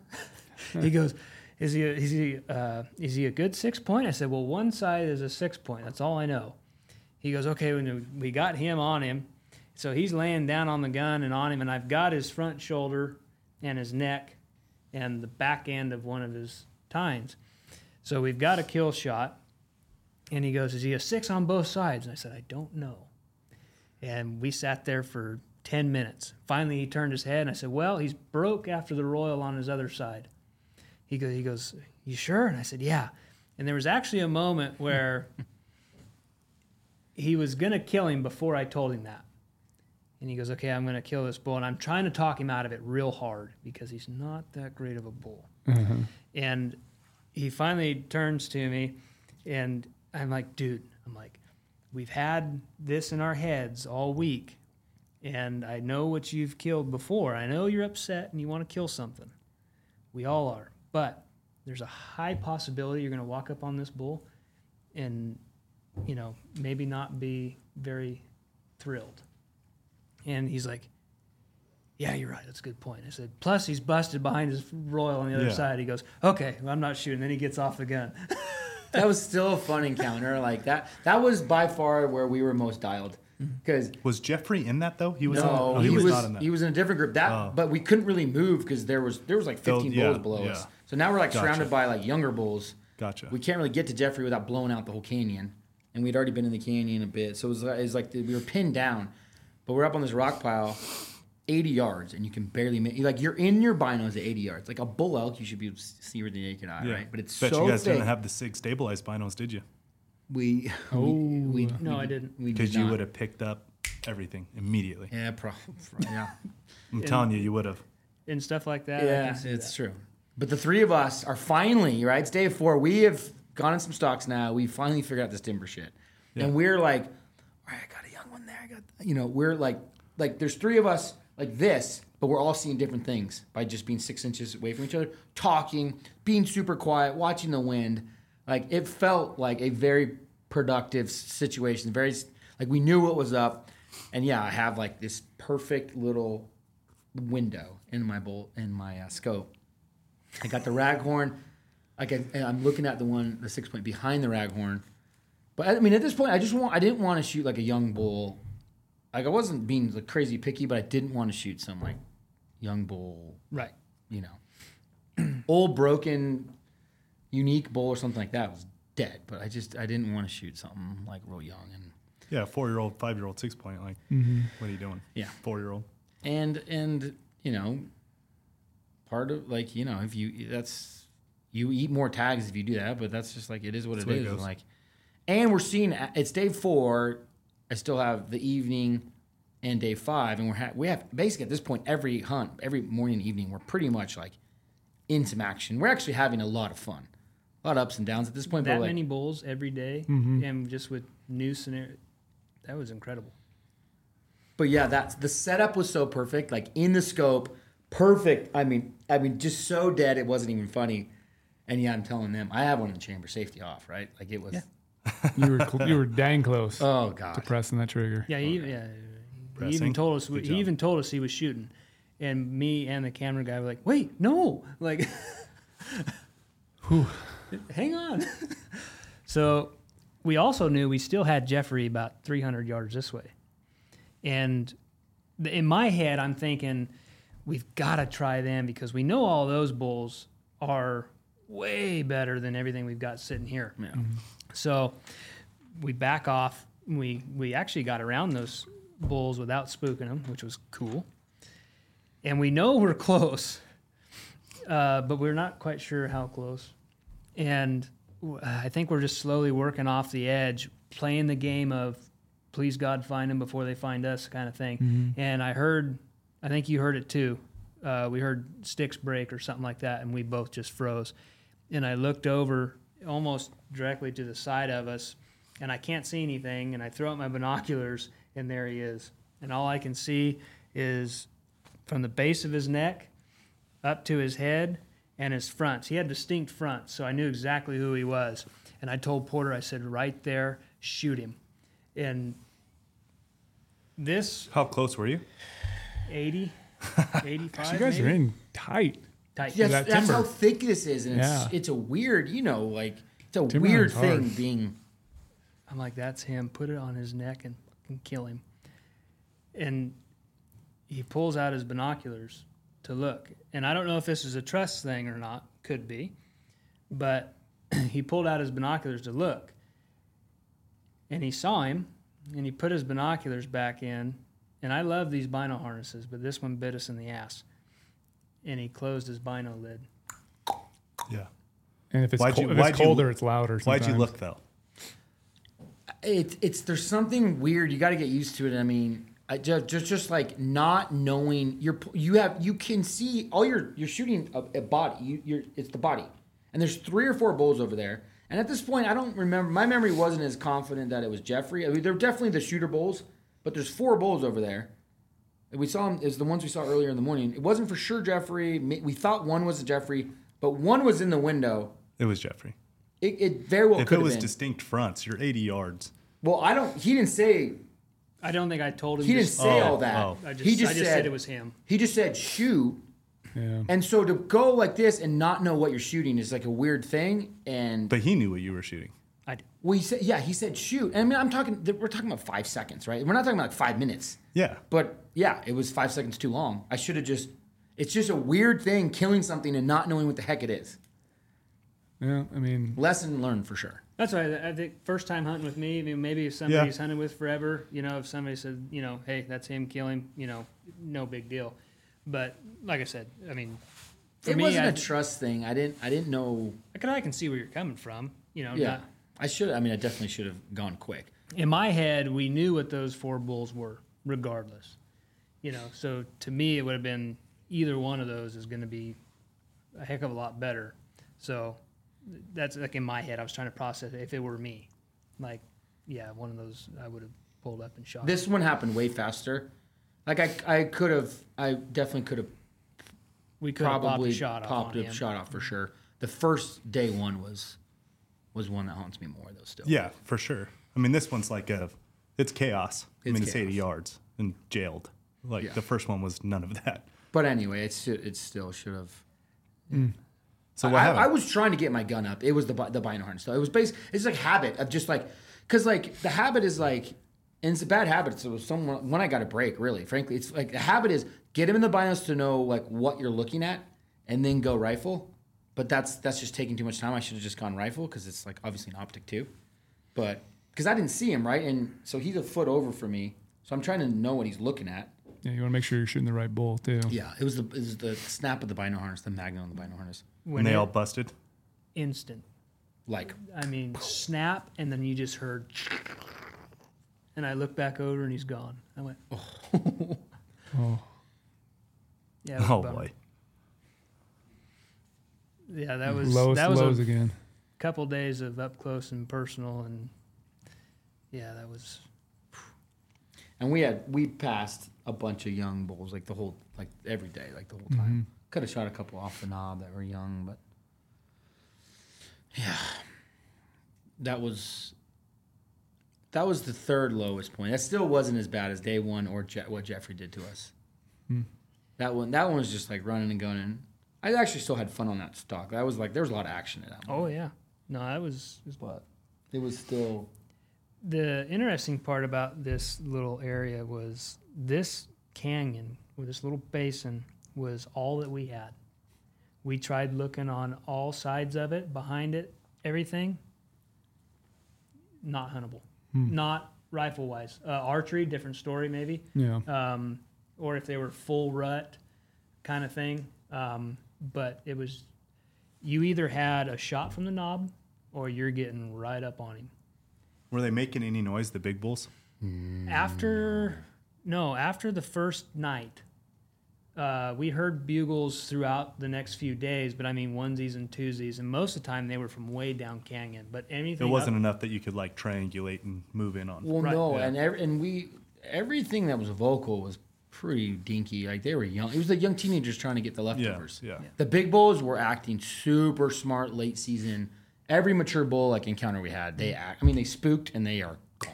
Yeah, they are. Yeah, it was trippy. Hmm. Yeah, I know. Oh God, it's it's such a. And then day, I mean day five. Was the only day we didn't see new bulls. Yeah, day five was the only day we hadn't. We seen saw them. the really? same group that was up underneath us uh, the day before. The smaller guys. Um, you oh. know, we hung it out there for a couple hours that morning, and uh, that was all she wrote. Ouch. So, yeah, it was tough. Nothing Eat. that night, that whole day, nothing. No, no, that that that morning. Go ahead. We had to pull out that day, fifth yeah. day. Yeah. So we pulled out that afternoon. Hunted all into the late morning. Turned didn't turn up. I mean, we turned up a bunch of teenage bulls. You didn't hunt clear to the bitter end? Not that evening. No, we had to pull out. We hunted like closer, like some different spots that evening or whatever as we pulled out. But no, we wanted to pull out. Why? Cause like you're to, digging into it. To pull up to to. I mean, at this point, we've been gone eight days. Yeah. And so, you know... The, but what's a half a day when you've been gone eight days? The wives are blowing you up, office is blowing you up. It's starting to get like we've been gone a long time. And from a logistical standpoint, you have you have that evening. The evenings weren't nearly as good as the mornings. And then to then be up there that night and then pull out the next morning, you know, with a twelve-hour drive, that's tight to do it that day and then stretches into... And then we've been gone ten days. And that's... That's gonna be a little painful on the family and shit like that. So I just, I do. And the plan was always to pull out day the evening of day five, pull off the top at least, and go and like relocate just to get closer to like logistics. We had to drive home the day after the hunt. That was always the plan. So my itinerary was planned. So. You didn't have a choice. Yeah, I don't regret that much that part of it too too much because. I mean, I don't regret that much. I mean, I had, we had two to three legit, very legit shots. It was the most fun hunt I've ever had where we didn't punch tag. Like, we had a good, you had opportunities. You were we close. Saw bulls. Stocks. We, yeah. I mean, we, we had a bunch of different conditions. I mean, we, it was it was a we got the full backpack experience, which is what I wanted, and it was definitely a. A lot of mixed emotions, obviously, driving home. Still stings me pretty good. Yeah, burning some points. Yeah. Well, and then you chased the... the that was the other thing, too. We chased really good bulls the first three days. Three days in a row had legit encounters and all that. And then... I don't know. I mean, Scott wanted... I could tell Scott wanted to see something go down. He didn't care what. But so I felt bad that we didn't get that part of the experience. But I don't know. I have a weird... Like, I don't know. I, if I don't like just killing to just kill. I want to kill and like, I don't know. I just like I didn't want to just kill anything I see. I wanted I wanted something mature. That was the goal from the start, and I didn't I didn't want to change off of that.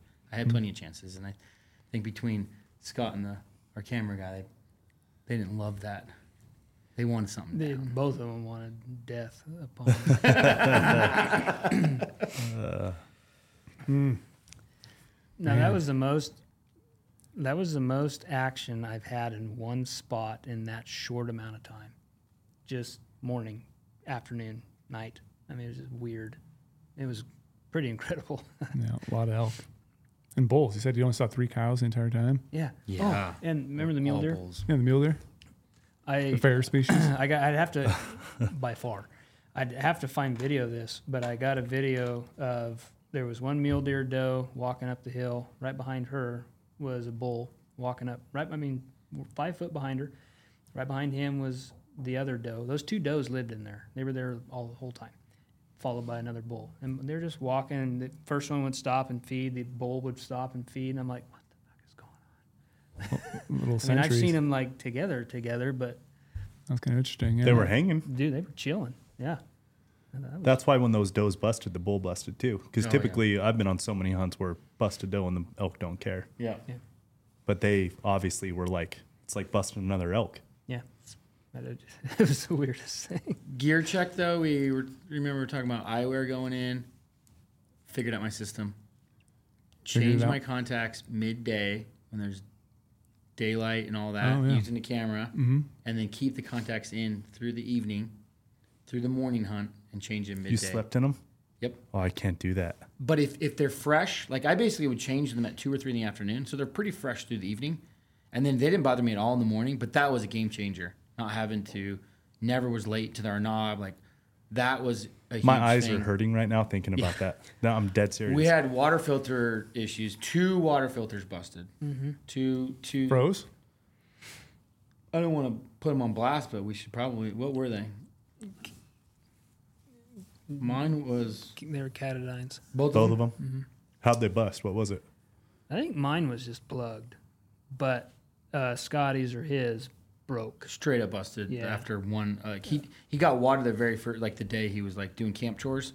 He filled them up fast, and then after that we were using Nate, the camera guys, which was um, I think ended up being awesome. It's slow, but they were the, they were the Sawyer squeeze bags that he had. Yeah. So we'd just fill up one of them, squeeze yeah. it into it our stuff, yeah. squeeze it. And take forever, but whatever.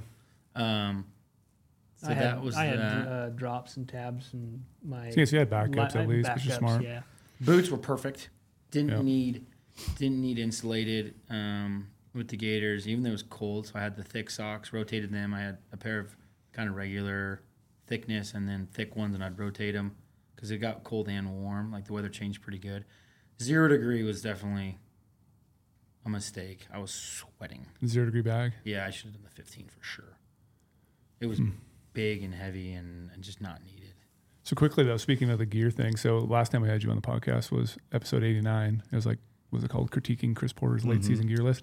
What did you think of that new like format, Nate, of like having someone talk to the gear and having other people sit there and like uh, critique it a little bit, give some thoughts. You can talk about it a little bit more in depth rather than one person just stand up there and ramble off. No, I loved it because I mean, even if it's not you, I think there's gonna there would be some really good chatter from the gallery mm-hmm. on said pieces, either straight informational questions or just maybe a little ribbing for why would you take that? Yeah, yeah. It was thing. Porter, so it was a little bit extra ribbing. Oh so, yeah. yeah, that was we great. Had to. Oh, yeah. I'm gonna be on the other side with you and your ten little pieces of toilet paper. You, that's dirt disgusting. Bag.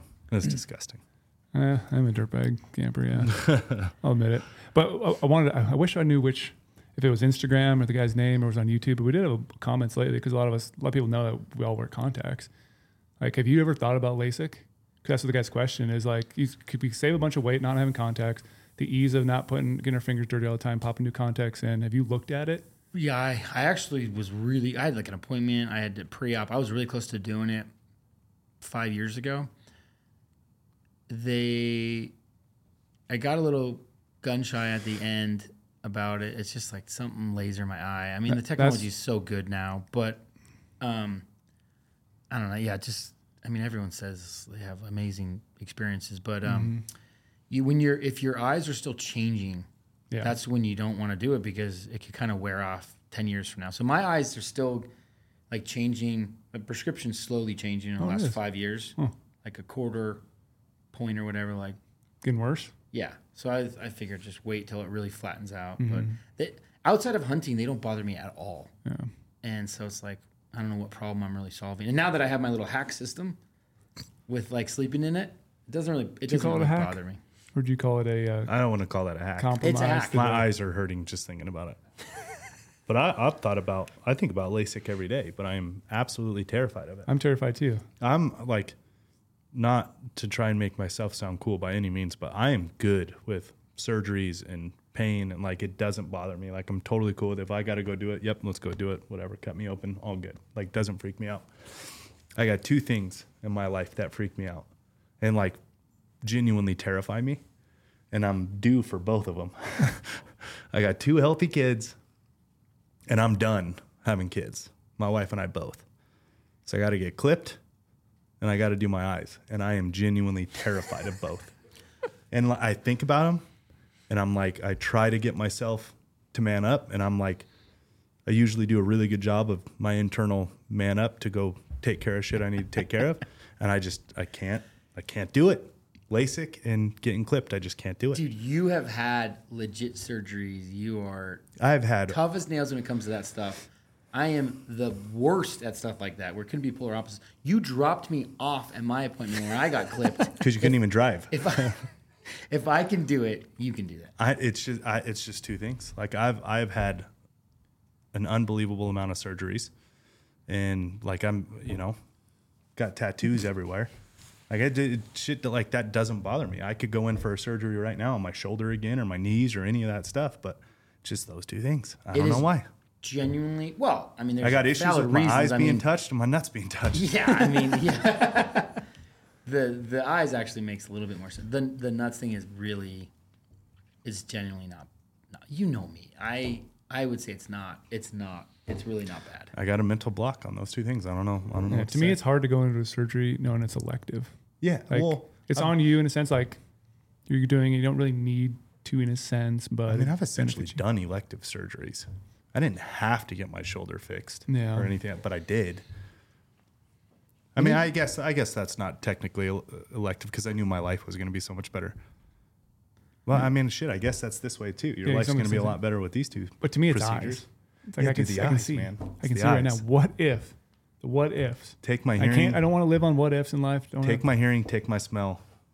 I want my eyes. I mean, you're solving a bit of a problem with the nuts one, but I don't know if you're solving a problem. I was thinking, thought you were going to do the other one. So no. I'm, like I'm taking what, back my U R part. What but. You can put your contacts on in the pitch black. Yeah, easily. Like it's I not, can too. It doesn't, so what problem are you solving? But I could also, you know. It's more of a convenience. It's not bad. I mean, wait. Just, just think how many more, t- wait. Ounce, just you're think how many more ounces of toilet paper I could, I could bring if I didn't have contacts. Hey. Producer, Bougie Boar, what's the weight of two contacts? Nothing. It's nothing. So can't be much. The I feel like we what's a couple funny stories because we kind of ended on this real downer moment. I, I the hunt was fun. Obviously, it's it's not. It's you always leave a little mixed when you don't punch the tag. But we had action. The lenses are twenty-five milligrams. Okay, so they weigh like nothing. So contacts. Okay, so who cares, guys? We have to pack in contacts. But the... twenty-five milligrams is zero point zero zero zero eight ounces. That's there we go. Nothing. that's, that's nothing. I don't think you're going to be able to take much more toilet paper. Nope. Yeah, I, I'm yeah, set with my one ounce. Okay, on the budget, so you guys, let's find budget for new chairs. These chairs are brutal. Hey, it has not been recorded. It is It's, it's on. Check the tape. Or you could give us little pillows tape. to sit on. These, these honestly are insanely uncomfortable. This is like reminds me of Scotty's knob. Yeah, which uh, was not that comfortable of a knob. No, no. We had a, we had we had fun though. We no, it was a great time. We were in it. Had a great time. So after going through that hunt, what was your like biggest takeaway from it, and maybe like advice someone runs in the same situation you experienced on a hunt like that? What do you got over there, Big Nate? Uh, they were in that same situation. Tight canyon, timber, knowing you're seeing some bulls. Anything you guys would have done? When you different. get the shot, take it. Get the shot, take it. Quickly. Just, I mean, like you said, there's no reason to overcomplicate it, right? Mm-hmm. Don't let your guard down. Know what you need to do and shoot him. And, yeah, it just, and for most people, that's just experience, really. It is so, entirely experience. Yeah. That was my first experience in timber. I, it's like, if you put that, put me in that exact same hunt next year, it's so different. So I mean, it's a good learning. I mean, it was humbling. Yeah. Like that was a, I've done a lot of hunts, um, and I felt like I've had. I mean, I've been hunting pretty legit for ten years now, not thirty, by no means like an expert, but I've done some pretty legit hunts. I've not been in those experience like that situation at all, and I felt very new, very fast again. It was humbling for sure, mm-hmm. and it was like picking them up in the timber, like picking up the movement, picking up the quickness, and you just you have to think so quickly, and you have to just if you shoot the wrong bullet, it is what it is. Like those situations, like they're not perfect. Mm-hmm. Yeah, so, like never, never perfect. No, I mean from a logistics side, food side, gear side, like all of that was dialed. Like, of course we were, it was. That's what you're good at. That's not your first rodeo there. No. Yeah, that was no. that's dialed. Speaking of the first rodeos, I young Omar had a question. for, young Omar had a question for you. Before we started the podcast, he's like, "You got to bring this thing up." So recently, he got back the photos from Nate from the whole hunt. He's like, "Little Nate, little Nate, not this Nate, yep. camera guy Nate." And we were looking at him as well, and we're like, "What can we really do with some of these photos? Like, they're baller photos. Like, he's a great photographer, phenomenal photographer, but just the talent behind the photo." Christopher Porter's backpack situation. Porter, you gotta start taking. Yeah, you, you gotta have a tight ship when it comes to your backpack. You, you so gotta run a tight photo ship. On the vision right now. The young one told me to bring up. Porter has his backpack. It looks kind of nice. Some straps are kind of going here or there, but whatever. Backpacks sometimes have a lot of straps. He has his tent strapped to the bottom outside his backpack. Up on top, he has a sleeping bag, not in a compression sack. It doesn't look like. Just like underneath his top lid, just like kind of stuff all over the place. And I'm like, it would be a great photo. If it was just in, in, in his backpack looking good. What's the story there? What's the story there, Porter? That's a good question from our social media guru. He's, he's just looking out for you. He's looking out for the comments. Listen, there's nothing wrong with that photo. And there's, I will defend this position all day long. That backpack setup, money. Money. Nothing was swinging around, bouncing? No. Look, I'm a big, I'm a big uh, Crocs guy. Big Crocs guy. Got to have Crocs. Yep. Camp shoes. They weigh nothing. Those hang on the outside. Mm-hmm. Okay? Oh, yeah, I forgot the Crocs. The Crocs are on there, too, yeah. Yeah. Crocs are on the outside. That's what he's talking yeah, about. Crocs are on the outside. I put the, the, the, the Stone Glacier tent, it is bomb-proof. It is big. It is like a mansion. It's it's large, though. It takes up a lot of room. There was not room in the body of my backpack with all my food. I, you know, I bring... You do have a lot of food, yes. Yeah. Top ramen, another camp pack. That was... How jealous were you? I had this coffee. I was serving everyone coffee every day. I wasn't jealous. I had some top ramen. Tom ramen. We were we were vibing. Yeah. So plenty of food I took up there. The tent did not have room in the body of the backpack. So on the bottom, actually rode perfectly fine. And there is straps down there. I'll give you credit for that. There's straps. It was it was it was tight. I was leading the pack on the way in, by the way. Was I not? Yes. Okay. You seem reserved. Do you have something to say? Well, you no, can put I mean, me on, you can put me on blast. He's holding back a little bit. Well, I mean, it was your hunt, so I was letting you go, but yeah. Um, do you know what a compression sack is? The sleeping bag. Yeah, I don't, yeah. It doesn't do a lot for me. Okay. Like, I, I could have, look, the zero degrees giant. Yeah. So. And you said you wish you would have taken I fifteen. I definitely should have yeah, taken the fifteen. Bulk, it is yeah. bulky. What right? is the one issue that could potentially happen if you carry your sleeping bag in the form or fashion that you did? Oh, I mean, it rains. No, Probably. no, no. What happened to Scotty, who had his rigged the same way that you did? He ripped. Bump, bump, bump. Did he? Caught a, caught caught a tree caught and tree? ripped. Did he rip his sleeping bag? Not the bag, thank God, but it ripped the sack. Oh, yeah. Put a big hole in the sack, so now he no longer has a stuffed sack, but... Now your sleeping bag's exposed, so now uh-huh. you're worrying about, am I going to snag it? Yeah, lose yeah. all that insulation. Yeah, I mean, it's yeah, it's not it's not ideal situation. The zero degree actually was not that much heavier than the fifteen, which is kind of why I ended up doing it. Hmm. I mean, it was like, you can fact check me, but I swear it's like six ounces or something. It's not. It's not. A, it is bulkier though. It takes up a lot more room. Should have probably done a compression sack. Yeah, I don't advise sleeping bag on the outside. It was under my lid. It was pretty protected. Mm. And at the top, you know, it's just it's actually. We'll see. We'll check the we'll check the asset. It's, we'll see. Yeah. Omar is embellishing. Look, Omar goes on a guided hunt with a Lorenzo Sartini in New Mexico, comes back with a bull, and now he's you know popping advice to everybody. He's a backcountry king. Yes, so he's king, he king is. Of his head's gotten a little big. He is over. He's embellishing for sure. My my, the the um, Crocs were definitely swinging around, mm-hmm. but other than that, that thing was high and tight. Yeah. I only bring it up too because like I I have this photo and I st- I've shared it a couple times on my Instagram, just like looking back at how I used to backpack until now. I did the same thing back in the yeah. day. I had a giant sleeping bag on the bottom of my backpack, and it was one of those old like JanSport mm-hmm. external frames, yeah. and it was swinging the whole time, like banging in my ass. I had I had my uh, CamelBak I, and I had the outer sleeve on it for some reason to protect everything, but CamelBak was on the outside.